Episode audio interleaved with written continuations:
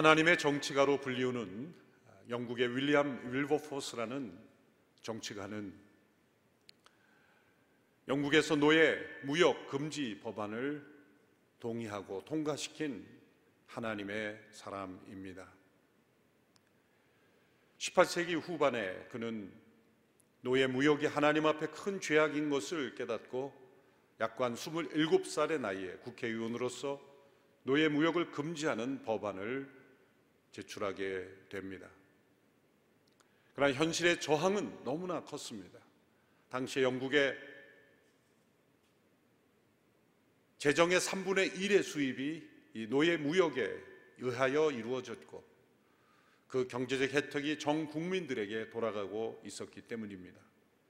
수많은 사람들이 이 윌버포스를 매국노로 불렀고 또 그를 중상 모략 비방할 뿐만 아니라 심지어 암살 위협까지 끊임없이 당해만 했습니다. 그러나 그는 이 하나님의 주신 뜻을 포기하지 않았고 150번 이상의 국회 논쟁을 치루었습니다. 그가 이 법을 발의한 지 56년 만에 오랜 세월이 흘러서 1833년 7월 27일 영국 국회는 노예 제도를 영원히 폐지시키는 법안을 통과했습니다. 그가 승리한 것입니다. 아니 선한 일이 승리한 것이며 하나님이 승리하신 것입니다. 윌버포스는 이 악한 반대자들의 반대에 부딪힐 때마다 수없이 포기하고 싶었습니다. 그러나 그를 지탱해 준 클레팜 공동체, 특별히 요한 웨슬레와 같은 영적 지도의 충고와 기도는 그에게 큰 힘이 되었습니다. 당시 84세였던 요한 웨슬레는 윌버포스에게 이렇게 충고하였다고 합니다. 명예나 양심이나 인간성 따위를 개의치 않는 사람들이 저지를 수 있는 모든 반대 행위를 예상하십시오. 그들은 자신들의 이익을 위해서는 수단과 방법을 가리지 않는 사람임을 기억하십시오. 그들은 당신을 대적하기 위해서 가능한 모든 수단을 동원할 것입니다. 돈도 아끼지 않을 것이고 수많은 논쟁도 아끼지 않을 것입니다. 충고의 일부분입니다. 자신의 이익을 위해서는 어떤 악한 일도 서슴치 않는 반대자들을 요한 웨슬레 자신이 많이 경험했기 때문입니다. 영국의 대각성 운동이 일어날 때 요한 웨슬레와 조지 휘필드 같은 하나님의 사람들이 복음을 전하고 사역하는 일을 수많은 악한 반대자들이 이 활동하며 괴롭혔습니다. 그들이 집회하는 곳에는 끊임없는 폭도들이 일어났고 심지어 이들에 대한 암살 위협도 있었습니다. 놀랍게도 그 중에 한복판에는 종교 지도자들도 있었다는 겁니다. 특별히 위필드 같은 사람이 집회를 할 때 수많은 사람들이 모일 때 교회 예배당을 빌리려고 할 때 빌려주지 않았다는 것. 특별히 영국 국교회가 빌려주지 않았다고 합니다. 그래서 위필드는 천막에서 많은 사람들에게 복음을 전한 일로 유명합니다. 때로는 수많은 수만 명의 사람들이 함께 말씀을 듣는 경우도 있었다고 합니다. 이러한 악한 반대자들에 대하여 조지 휘필드는 세 가지 원칙으로 자신에 대한 악한 반대를 헤쳐나갔습니다. 첫째로 자신을 반대하는 자들에 대하여 자신을 비난하는 자들에 대하여 절대 반응하지 않는다. 둘째, 무리를 빚고 있는 논쟁에 휘말리지 않는다. 셋째, 복음을 선포하는 일을 중단하지 않고 계속한다. 하나님의 사람은 반대를 두려워하거나 또한 반대에 휘말리지 않습니다. 사람들에게 왜 나를 인정해 주지 않느냐고 다투며 싸우지도 않습니다. 하나님께서 자신에게 주신 소명에 몰두할 뿐입니다. 비난과 논쟁, 여러 위험에도 불구하고 복음을 전하는 일을 포기하지 않았기에 그로 인해 역사를 움직인 대각성 운동이 일어난 것입니다. 한국 교회를 향한 여러 수치스러운 평가, 수모가 세상에 있습니다. 뉴스를 들어봐도 교회를 술집과 비슷한 그런 모습으로 평가하고 폄하하는 뉴스들이 너무나 많이 들려오죠. 교회가 한국 사회에서 세상을 섬기며 행한 많은 선한 일마저 잊혀지는 것이 속상할 수 있습니다. 그러나 우리가 세상의 부정적인 공격에 감정적으로 대응해서는 안 됩니다. 또한 논쟁에 휘말릴 필요도 없습니다. 우리는 우리가 해야 할 선한 일, 그리고 복음을 증거하고 이웃을 사랑하고 섬기는 일에 중단하지 않고 계속하는 것이 더 중요합니다. 우리는 선한 일을 하면서도 반대를 겪을 수 있습니다. 우리가 하고자 하는 일에 반대하는 사람들이 생길 때 우리는 두 가지 잘못된 위험에 빠질 수가 있습니다. 첫 번째 위험은 하나님의 선한 일에는 반대가 있을 수 없다는 것입니다. 아무런 반대가 없어야 하나님의 일이라고 생각한다면 어떤 일이든지 작은 반대만 있다면 포기해야 할 것입니다. 그러나 하나님께서 아무런 반대 없이 일하도록 하시지 않습니다. 때로 반대를 허락하셔서 우리의 부족한 부분을 온전케 하시고 때로 우리의 교만을 꺾기도 하시는 것입니다. 하나님만이 영광 받게 하기 위해서 때로 선한 일에도 반대를 허용하시는 겁니다. 두 번째 위험은 자신을 반대하면 모두 사단에게 속한 것이라고 생각하는 것입니다. 우리는 우리 자신의 모든 것을 절대화해서는 안 됩니다. 아무리 동기와 목표가 선한 것이라 할지라도 방법은 언제나 다양할 수 있기 때문입니다. 내가 원하는 방법으로 이루어지지 않다고 해서 또 그 방법에 반대하는 사람들을 사단에게 속한 사람들이라 비난해서는 안 되는 것입니다. 우리는 언제나 선한 동기와 목표 그리고 방법 모든 것에 있어서 하나님 앞에 자신을 돌아보아야 합니다.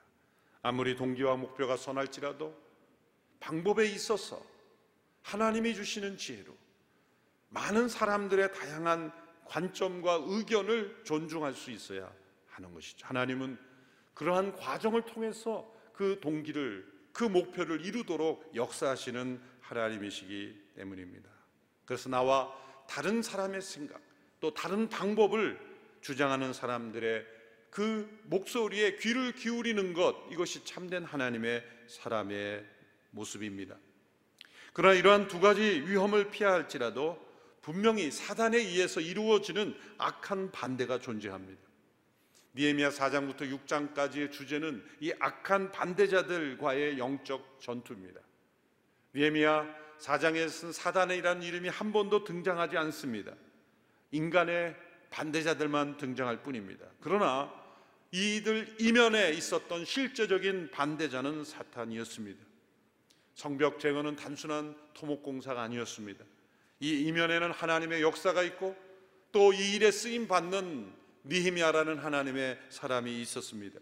하나님의 선한 일을 반대하는 이들은 하나님께 영광이 되고 이 세상에 변화를 일으키고 하나님의 선한 역사가 간증으로 남는 것을 원치 않는 일입니다. 그 중심에는 사단이 있습니다. 우리는 어떻게 이 사단의 활동을 분별할 수 있겠습니까? 사단은 때로 천사의 모습을 하지만 그 본질은 거짓입니다. 거짓의 아비입니다. 사단이 하는 모든 일에는 거짓이 포함되지 않을 수 없습니다. 거짓이 아니고는 사단은 활동할 수 없기 때문입니다. 그래서 어떤 우리가 사용하는 방법, 우리의 삶 속에 거짓이 틈타게 되는 것은 사단이 틈타게 될 문을 열어주는 것이다. 이렇게 말할 수가 있는 것입니다. 본문에 나오는 니에미아의 반대자들 또 이스라엘 백성들을 반대하는 이들은 사단의 종로로 타는 이들입니다. 하나님의 사람들은 이 사단의 종로로 타는 악한 반대자들을 두려워해서는 안 됩니다. 우리는 니에미아를 본받아야 합니다. 니에미아를 반대하고 그 백성들의 이 역사를 반대하는 이들은 분명 사단의 종로로 타고 있습니다. 지금까지 니에미아의 행보는 매우 순탄했습니다. 아닥사스다 왕의 허락을 받는 일, 또 건축 자재들을 운반하는 일, 또 그 백성들에게 비전을 전달해서 하나가 되게 하는 일, 모든 일이 다 순조롭게 이루어졌습니다. 그러나 이제 니에미아와 그 백성들은 악한 대적들, 반대자들의 힘겨운 방해를 만나게 됩니다. 하나님은 이 모든 과정을 허락하셔서 하나님의 능력을 나타내시고 그 하나님을 믿는 자들의 선한 일을 이루도록 하심으로 더욱 큰 영광을 하나님은 이루십니다. 악한 대적들의 첫 번째 방해는 조롱과 비웃음이었습니다. 사단이 제일 먼저 사용하는 것은 심리전입니다. 우리가 사단에게 패배하는 대부분의 공격은 심리전 단계입니다. 사단은 아주 쉽게 말로써 정신적인 역량으로서 자신이 원하는 목표를 이룰 수 있기 때문입니다. 산발랏이라는 반대자, 악한 반대자는 사마리아 군대를 모아놓고 유다 백성들을 비웃었습니다. 그가 사마리아의 총독이었기 때문이죠. 니에미야 4장 1절에서 3절에 나타난 이 산발랏의 조롱을 보십시오. 제가 읽겠습니다. 산발랏은 우리가 성벽을 쌓는다는 말을 듣고 분노하고 몹시 분개했습니다. 그는 유다 사람들을 조롱하며 그의 동료들과 사마리아 군대 앞에서 빈정거리며 말했습니다. 저 유다 사람 약골들이 무엇을 하는 것이냐? 그 성벽을 복원하겠다는 것이냐? 제사를 드리겠다는 것이냐? 하루 만에 공사를 끝내겠다는 것이냐? 타버린 돌들을 저 흙무더기 속에서 원상 복구하겠단 말이냐? 그 곁에 있던 암몬 사람 도비아가 맞장구 치며 말했습니다. 그들이 무엇을 건축하든 여우라도 한 마리 올라가면 그 돌 성벽이 다 허물어질 것이다. 비웃음은 악마의 웃음이라고 합니다. 이 비웃음 속에 사람들의 영혼을 무너뜨리고 회방하고 혼동시키고 그리고 그들의 마음 속에 있는 부정적인 이 죄악의 흔적을 사용해서 그들의 영혼을 망가뜨리는 것이 조롱과 비움시즘이죠. 다섯 가지 질문으로 조롱하고 비웃었습니다. 유다 사람들의 약골들이 무엇을 하는 것이냐? 유다 사람들의 열등감을 자극하는 겁니다. 그 성벽을 복원하겠다는 것이냐? 그 능력을 의심하는 말입니다. 제사를 드리겠다는 것이냐? 믿음을 조롱하는 거죠. 저 타버린 돌들을 흙무더기 속에서 복구하겠다는 거냐? 가능성과 희망을 조롱하는 것입니다. 하루 만에 공사를 끝내겠다는 것이냐? 언제 하루 만에 끝내겠다고 했습니까? 열심을 조롱하는 거죠. 그 옆에서 듣던 도비아라는 반대자는 이렇게 첨언을 합니다. 저들이 건축하는 성벽은 여우가 올라가도 곧 무너질 것이다. 여러분 이렇게 쏟아지는 조롱의 말들을 누군가 그 귀에 듣는다고 생각해 보십시오. 때로는 근거 없이, 때로는 근거를 가지고 조롱과 비웃음을 계속 쏟아내면 사람들의 마음 속에는 누구나 죄인 안에는 다 열등감이 있습니다. 상처가 있습니다. 자신의 능력에 대한 의심이 있습니다. 부정적인 생각들 또 불안이 있습니다. 염려가 있습니다. 그의 마음속에 있는 염려, 불안, 두려움, 열등감, 상처 이런 것들을 계속 자극하는 것 사단이 하는 일입니다. 우리가 다른 사람의 연약함을 조롱하고 비웃고 또 그들 안에 있는 그러한 상처와 아픔과 연약함을 공격하는 것은 사단의 종로로 타는 일입니다. 이러한 조롱과 비웃의 비웃음의 공격에 대해 니에미야 어떻게 대응하였습니까? 첫째 그는 직접 반응하지 않았습니다. 이것이 매우 중요합니다. 조지 헤필드도 바로 니에미야처럼 반응하지 않은 것입니다. 목표는 반대자들과 싸우는 것이 아니기 때문이죠. 목표는 성벽을 증언하는 일입니다. 이 대적을 허락하신 분이 하나님이시고 이 대적을 해결하실 분도 하나님이시라는 걸 알았기에 그들과 직접 반응할 필요가 없는 것입니다. 아무리 억울하고 아무리 근거 없고 그리고 못된 공격을 해와도 직접 반응하지 않는다는 것. 그러나 그는 하나님 앞에 반응했습니다. 하나님 앞에 기도했습니다. 오늘 본문 4절, 5절 우리 모든 성도들이 영상으로도 함께 이 말씀을 읽을 수 있게 되기를 바랍니다. 함께 읽겠습니다. 시작. 우리 하나님이여 우리의 기도를 들으소서. 우리가 멸시당하고 있습니다. 그들이 하는 욕이 그들에게 되돌아가게 하소서. 그들이 포로가 돼 남의 땅으로 끌려가게 하소서. 그들의 죄악을 덮지 마시고 그들의 죄를 주 앞에서 지우지 마소서. 그들은 우리 앞에서 주의 얼굴에 욕설을 퍼부었습니다.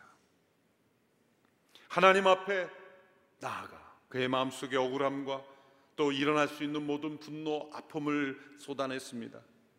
니에미아가 목소리를 높인 장소는 대적 앞이 아니라 하나님 임재 앞이었습니다. 그는 개인적인 원한에 대한 복수를 해달라는 것이 아닙니다. 주의 얼굴에 욕설을 퍼붓고 또한 하나님을 욕되게 하는 이들에 대하여 하나님께서 직접 다루어 주시기를 간구하는 것입니다. 때로 교회의 잘못으로, 때로 믿는 성도의 잘못으로 하나님의 이름에 먹칠을 할 때가 있습니다. 그러나 때로 과도하게 하나님의 이름, 예수 그리스도의 존귀한 이름에 대하여 욕을 하고 그리고 수치스럽게 하는 이들은 하나님께서 다루실 것입니다. 니에미아는 이 기도에서 대적을 하나님 앞에 맡기고 있습니다. 로마서 12장 19절의 말씀을 실천한 것입니다. 사랑하는 형제들이여 여러분이 스스로 원수를 갚지 말고 하나님의 진노하심에 맡기십시오. 기록되기를 원수를 갚는 것이 내게 있으니 내가 갚아주겠다라고 주께서 말씀하십니다. 니에미아는 이 조롱과 비웃음에 감정적으로 대응하는 데 시간을 소비하지 않았습니다. 그리고 자신이 해야 할 일에 집중했습니다. 그리고 백성들로 하여금 마음을 다해 이 성벽 재건에 집중하도록 했습니다. 그래서 그 결과 성벽 전체가 절반 높이까지 복구되었습니다. 대적들이 보기에 생각보다 이 복구 작업이 빨리 이루어지자 그들은 전략을 바꿉니다. 두 번째 단계의 전략, 그것은 물리적인 위협을 가하는 것입니다. 악한 대적들의 두 번째 방해는 물리적인 위협이었습니다. 니에미야 4장 7절에서 9절의 말씀입니다. 그러나 산발락과 도비아, 아라비아 사람들과 암몬 사람들과 아스도 사람들은 예루살렘 성벽이 복원돼 허물어진 부분들이 점점 메워진다는 소식을 듣고 몹시 분노했습니다. 그들이 함께 음모를 꾸미며 예루살렘에 와서 싸우고 해방을 놓으려고 했습니다. 그래서 우리는 우리 하나님께 기도하는 한편 밤낮으로 경비병을 세워 이 위협에 대비했습니다. 니에미아와 그 백성들은 이제 하나님 앞에 기도하며 일하며 동시에 싸울 준비를 했다는 것이죠. 위협에 대비했다는 것입니다. 니에미아는 확신이 있었습니다. 그를 반대하는 산발라 또비아 아람 사람들 게셈 이런 사람들 악한 대적자들이 절대로 전쟁을 일으키지는 못한다. 총력전으로 공격해 오지 못한다. 왜냐하면 자신에게는 아닥사스다 왕의 조소가 있었기 때문이죠. 그들의 목표는 전면적인 전쟁이 아니었습니다. 공사를 방해하는 것이었습니다. 그리고 아닥사스다 왕에게 거짓으로 보고하는 것이었습니다. 그래서 느헤미야는 그들과 먼저 선제 공격하여 싸울 필요도 없었고 또 그들이 전면적으로 공격해 오지도 못할 것을 알았기에 게릴라식 습격에 대비하면 되는 것이었습니다. 그러나 소규모 게릴라식 습격일지라도 공사를 회방하기에는 충분했기 때문에 사실은 그것이 더 어려운 문제였습니다. 지형적으로 분석해 보면 이 대적들의 위협은 동서남북 사방에서 주어지는 것이었습니다. 암모는 동쪽에서 오는 것이요, 아스도는 서쪽에서 오는 것이요, 북쪽에는 사마리아, 남쪽에는 아라비아 사람들이 사면에서 이렇게 위협적인 기습을 해온다는 거죠. 그리고 그 기습에 만일 반응하게 되면 그로 인해 일으키는 전쟁을 아마 아삭사스다 왕에게는 반역을 일으키려고 했다. 그리고 자신들이 진압했다고 거짓 보고를 할 것이 뻔했습니다. 네미아는 지혜로운 선택을 했죠. 언제든지 싸울 준비를 하고 한 손으로는 창을 한 손으로는 일할 도구를 들고 경계하며 일하며 기도하며 싸운 것입니다. 오늘 보면 17절의 말씀을 보십시오. 건축 자재를 실어 나르는 사람들은 한 손으로는 일을 하고 한 손으로는 무기를 들었습니다. 또한 작업과 경계를 교대로 하며 일했습니다. 21절에 이렇게 우리는 새벽 동틀 때부터 별이 뜰 때까지 일을 계속했고 백성들의 절반은 창을 들고 일을 했습니다. 새벽 동틀 때부터 별이 뜰 때까지 사력을 다해 일한 것이죠. 또 예루살렘 성 밖에 사는 사람들은 그 기습 공격에 빌미를 주지 않게 위해서 성 안에서 이동하지 않고 살도록 한 것이죠. 22절에 보십시오. 그때 나는 또 백성들에게 말했습니다. 각 사람과 각 부하들은 밤에는 예루살렘 성 안에서 지내면서 경계를 서고 낮에는 일을 하도록 했다. 최선을 다해 그는 기도하며 일하며 또한 경계를 세우며 이 악한 대적들의 방해를 뚫고 나가는 일을 했습니다. 그러나 약한 반대자들의 공격은 외부적으로만 오지 않습니다. 이 산발란과 도비아, 게셈, 아라비아 사람들 약한 대적자들의 이면에는 보이지 않는 영적 악한 사탄이 있기 때문입니다. 사단은 이 악한 사람들을 통해 조롱과 비웃음 그리고 물리적인 위협으로 공격하기도 하지만 직접 공격하기도 합니다. 사단이 직접 영적인 공격을 어떻게 합니까? 그것은 우리 마음 안에 있는 죄악의 쓴뿌리들 그리고 부정적인 생각들, 상처로 인한 그러한 인간의 고집들, 죄악의 습관들 이런 것들을 이용하여서 우리 스스로 무너지게 하는 것입니다.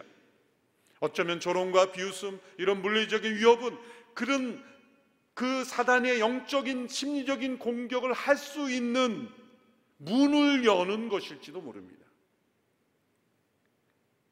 악한 대적들의 세 번째 방법, 방해는 낙심과 불평, 그리고 두려움, 불신, 염려, 불안. 그것을 백성들 마음속에 직접 심어주는 것이죠. 왜 우리가 사람들과 싸울 때 거기에 논쟁에 휩쓸리지 말고 서로 엮이지 말고 그리고 때로 너에게 악한 일을 하는 사람을 용서라고 말합니까? 우리 자신을 방어하기 위해서요. 사람들과 우리가 논쟁하다 보면 문을 열게 됩니다. 사단이 들어올 수 있는, 직접 들어올 수 있는 문을 여는 겁니다. 왜 용서를 해야 합니까? 우리는 용서하기를 주저하는 것은 내가 용서해주는 저 사람에게 좋은 일을 한 것 같으니까 싫은 거죠. 용서는 나를 보호하고 사랑하는 겁니다. 용서하지 않는 미움에 마음이 가득할 때 무너지는 것은 내 자신입니다. 그리고 용서하지 않는 마음을 사단이 이용하기 때문이죠. 조롱과 비웃음 그리고 이런 물리적 위협을 가하는 그들에 대하여 부정적 마음 그들에게 신경을 몰두하는 그 기간 동안 한편 우리의 마음 속에는 엄청난 분노가 일어나고 한편으로는 두려움이 일어나는 거죠. 언제 공격해 올지 모르니 두려움이 일어나고 불안하고 결국 그것이 사단이 우리에게 직접 들어오는 통로가 되는 것입니다. 그 증상이 곳곳에서 나타나기 시작했습니다. 10절의 말씀을 보십시오. 어떤 사람들이 이렇게 말합니다. 유다에 있는 사람들은 할 일은 아직 산더미처럼 산더미 같은데 일꾼들의 힘이 다 빠져버려 우리가 성벽을 쌓을 수가 없다. 불평했습니다. 이런 불평으로 시작해서 불평과 두려움, 불안, 염려 이것이 바로 사단의 역사가 시작되고 있다는 증거죠. 우리의 마음속에 불평을 하지 말아야 하고 감사를 해야 됩니까? 우리의 마음속에 왜 염려를 버리고 하나님 앞에 믿음으로 나가야 합니까? 사단이 우리를 직접 공격할 수 있는 터전을 우리가 스스로 만들어주기 때문입니다. 너희 염려를 주께 맡기라 성령 성경께서 성령에 얼마나 말씀하고 계십니까? 두려워하지 말고 담대하라. 낙심하지 말라. 이 모든 내용들은 우리가 하나님을 떠났기 때문에 생기는 부정적인 감정들이요. 또 사단이 우리를 사용하기에 좋은 터전이기 때문입니다. 가난 정탐을 갔던 12명의 족장들 그들은 지도자였습니다. 아무나 제비 뽑아 보낸 게 아닙니다. 12명의 족장 지도자입니다. 그런데 그들이 헤브론 산지를 보고 나서 10명이 두려움에 사로잡혔습니다. 우리는 그 땅에 들어가면 죽는다. 우리는 그 땅을 결코 정복할 수 없다. 그 부정적인 보고를 들은 백성들이 다 그 동일한 마음으로 전염됐습니다. 세상에 가장 전염되기 쉬운 것이 부정적 생각입니다. 불평, 불만, 두려움, 염려, 불안 이것은 너무나 쉽게 전염됩니다. 이런 바이러스는 밀접 접촉해야 감염되지만 이런 부정적인 언어로 인한 불안과 두려움은 접촉하지 않아도 번지는 것이죠. 더 무서운 바이러스입니다. 모든 백성들은 다 우리는 죽었다. 그렇게 울고불고 난리가 났습니다. 그때 여호수아와 갈렙이 믿음의 보고를 합니다. 똑같은 상황, 똑같은 장소를 보았지만 그들은 이렇게 보고했습니다. 아닙니다. 그들이 우리의 밥이라. 우리는 하나님이 주신 그 땅을 정복할 수 있다. 믿음의 보고를 한 것이죠. 10명과 2명이 동일한 상황을 봤음에도 불구하고 전혀 다른 보고를 한 것은 믿음의 사람 두 사람 여호수아 갈렙은 하나님께 대한 믿음으로 세상을 보았기 때문입니다. 오늘 이 재난의 한복판에서 우리는 믿음으로 세상을 볼 수 있어야 합니다. 내 안에 있는 불안, 염려, 걱정, 낙심, 불안으로 세상을 보면 우리는 절망할 수밖에 없습니다. 긍정적 사고방식이 곧 신앙은 아닙니다. 그러나 믿음은 언제나 긍정일 수밖에 없습니다. 그래서 여호수아와 갈렙과 같이 믿음의 시각을 가지고 세상을 보는 것이 중요하죠. 어느 신발 회사에서 직원 두 사람을 아프리카의 한 지역으로 출장을 보냈다고 합니다. 그 지역에 신발 사업을 진출할 수 있을지 없을지를 판단하기 위해서이죠. 두 사람이 함께 출장을 가서 같은 지역을 돌아보고 돌아왔습니다. 한 사람은 사장에게 이렇게 보고했습니다. 사장님, 그 지역은 절대로 우리가 들어가서는 안 됩니다. 왜냐하면 그 지역 사람들은 아무도 신발을 신고 살지 않기 때문입니다. 같이 출장 갔던 또 한 사람은 이렇게 보고합니다. 사장님, 우리는 반드시 그 지역에 들어가야 합니다. 왜냐하면 아무도 신발을 신고 있지 않기 때문입니다. 동일한 상황을 보고도 정반대의 보고를 한 것은 그 상황이 아니라 그 마음에 생각에 무엇이 들어가 있는지를 보게 해 주는 것입니다. 니에미아는 백성들을 격려합니다. 14절의 말씀입니다. 백성들이 두려워하는 것을 보고 나는 귀족들과 관리들과 나머지 백성들에게 말했습니다. 그들을 두려워하지 마시오. 위대하고 두려우신 여호와를 기억하고 여러분의 형제와 자녀와 아내와 가정을 위해 싸우시오. 니에미아는 두 가지를 기억하도록 촉구합니다. 첫째, 하나님께서 어떠한 분이심을 기억하라고 촉구합니다. 하나님은 대적보다 크신 분입니다. 니에미아가 1장에서 기도할 때 그가 기억했던 하나님은 크고 두려우신 하나님. 자기 백성을 바벨론의 포로로 잡혀가도록 내버려 두시며 그분의 이름이 더럽혀짐을 당할지라도 죄악을 참지 못하시는 거룩하신 하나님. 그러나 그 백성이 먼 이방에 쫓겨갔다 할지라도 하나님께서 다시 돌아오게 하실 수 있는 하나님. 그 백성을 돌이키게 하시고 변화시키시는 크고 두려우신 하나님. 이심을 니미하는 기억하는 것입니다. 믿음이란 하나님을 기억하는 것입니다. 우리의 믿음 속에는 하나님의 역사에 대한 기억이 있어야 합니다. 전도 12장에서는 창조자를 기억하라고 합니다. 젊은이들에게 창조자를 기억하라고 합니다. 젊은 때는 미래를 꿈꾸기 쉽습니다. 그러나 멋진 미래를 꿈꾸는 그 꿈, 그 비전이 역사지지 않는 것은 기억이 잘못되어 있기 때문이죠. 멋진 생각을 누가 못합니까? 아름다운 비전을 누가 말 못합니까? 그러나 그것이 이루어지지 않는 것은 기억이 잘못되어 있기 때문입니다. 그들의 기억 속에 좌절감, 상처, 불안, 염려, 낙심, 절망만이 가득하면 무엇이 이루어질 수 있겠습니까? 그 기억 속에 창조주 하나님에 대한 기억, 말씀으로 세상을 창조하시고 그 말씀에 순종하는 이들을 복되게 하시는 하나님의 역사에 대한 기억이 있는 영혼들, 은 세상을 두려워하지 않습니다. 악한 반대자들 그런 어떠한 음모와 공격에도 굴하지 않습니다. 담대함이 있습니다. 그래서 하나님이 크고 위대하시고 두려우신 분임을 기억하십시오. 하나님을 두려워하는 사람은 사람을 두려워하지 않습니다. 하나님을 두려워하지 않은 사람은 온통 두려운 분입니다.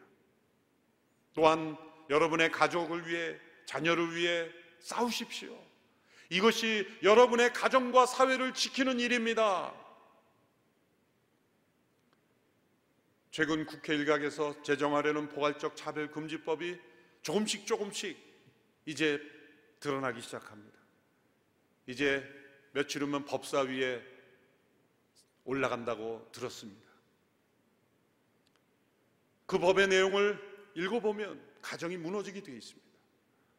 남자와 여자로 분류될 수 없는 성이 존재한다고 그것이 진리인 것처럼 못 받고 있기 때문이죠.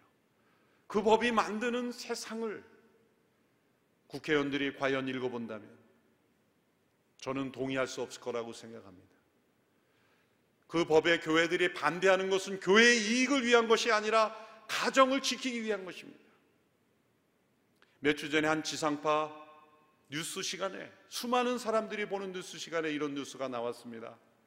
한 중학교에서 성소수자 학생이 자신이 그런 상황이라는 것을 친구들에게 말하자 그때부터 따돌림을 받기 시작한다. 책상이 무너져 있고 많은 따돌림을 받고 있다. 그런 것을 음성으로 들려주면서 그 기자의 멘트는 이래서 차별금지법이 제정돼야 된다는 거죠. 생각해 보십시오.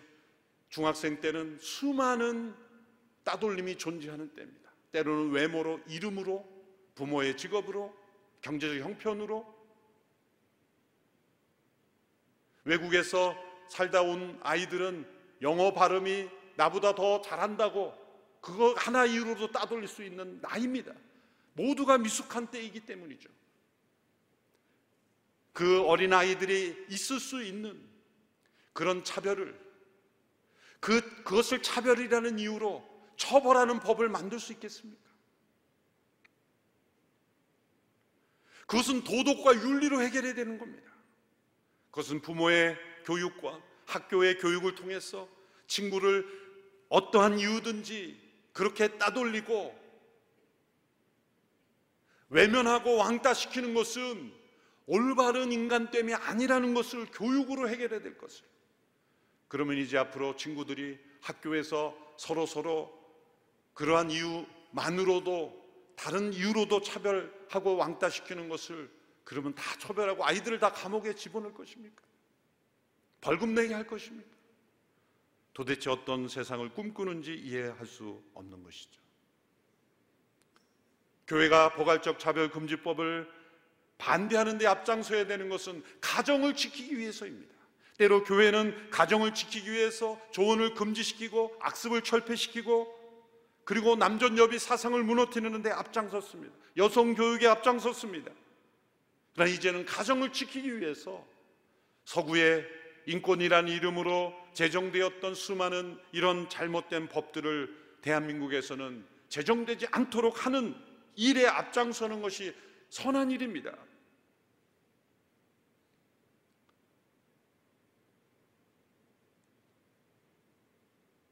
유럽과 북미에서 동일한 취지의 법이 제정되어서 차별이 없어졌습니까? 어느 때보다도 인종차별이 심한 사회가 되었습니다.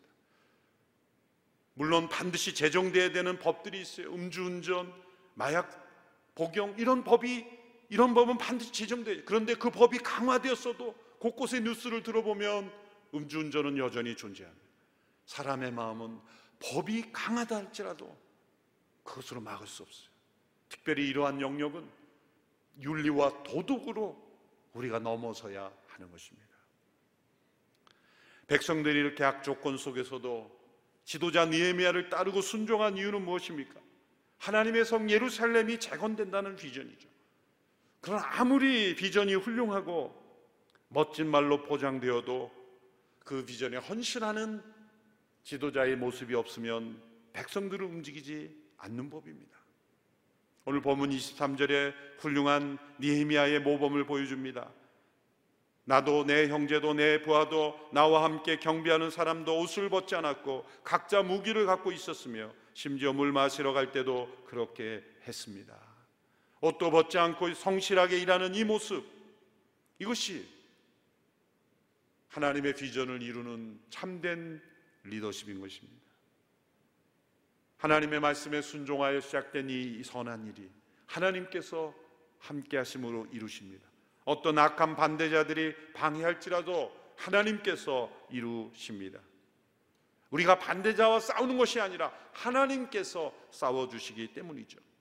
그래서 우리는 니에미아 가졌던 이 확신이 우리에게 필요한 것입니다. 우리 하나님께서 우리를 위해 싸우실 것이요. 4장 20절에 말씀입니다.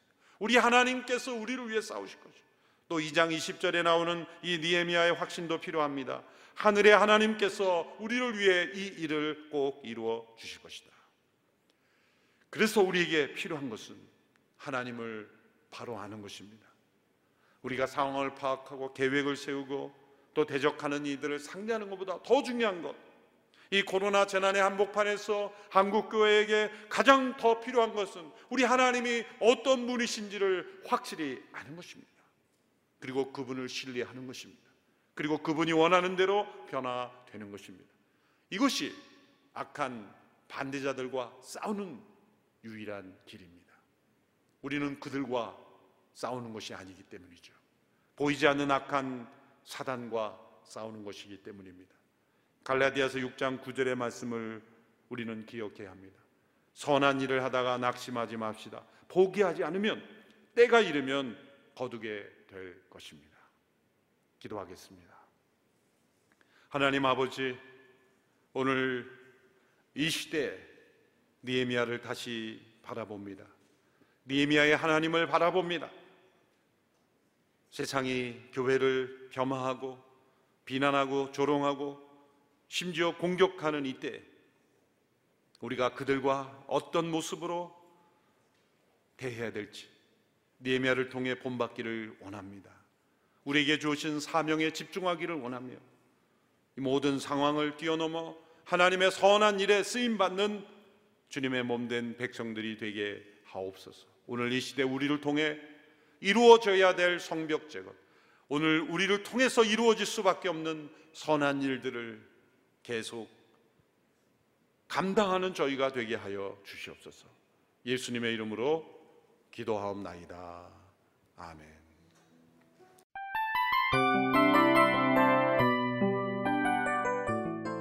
이 프로그램은 청취자 여러분의 소중한 후원으로 제작됩니다.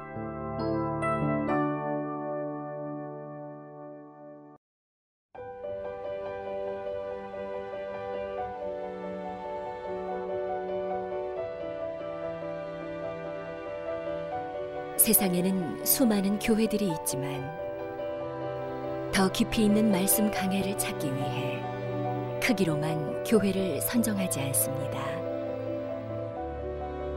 보다 좋은 영적 콘텐츠를 더 많이 나누기 위해 방송비를 받지 않습니다.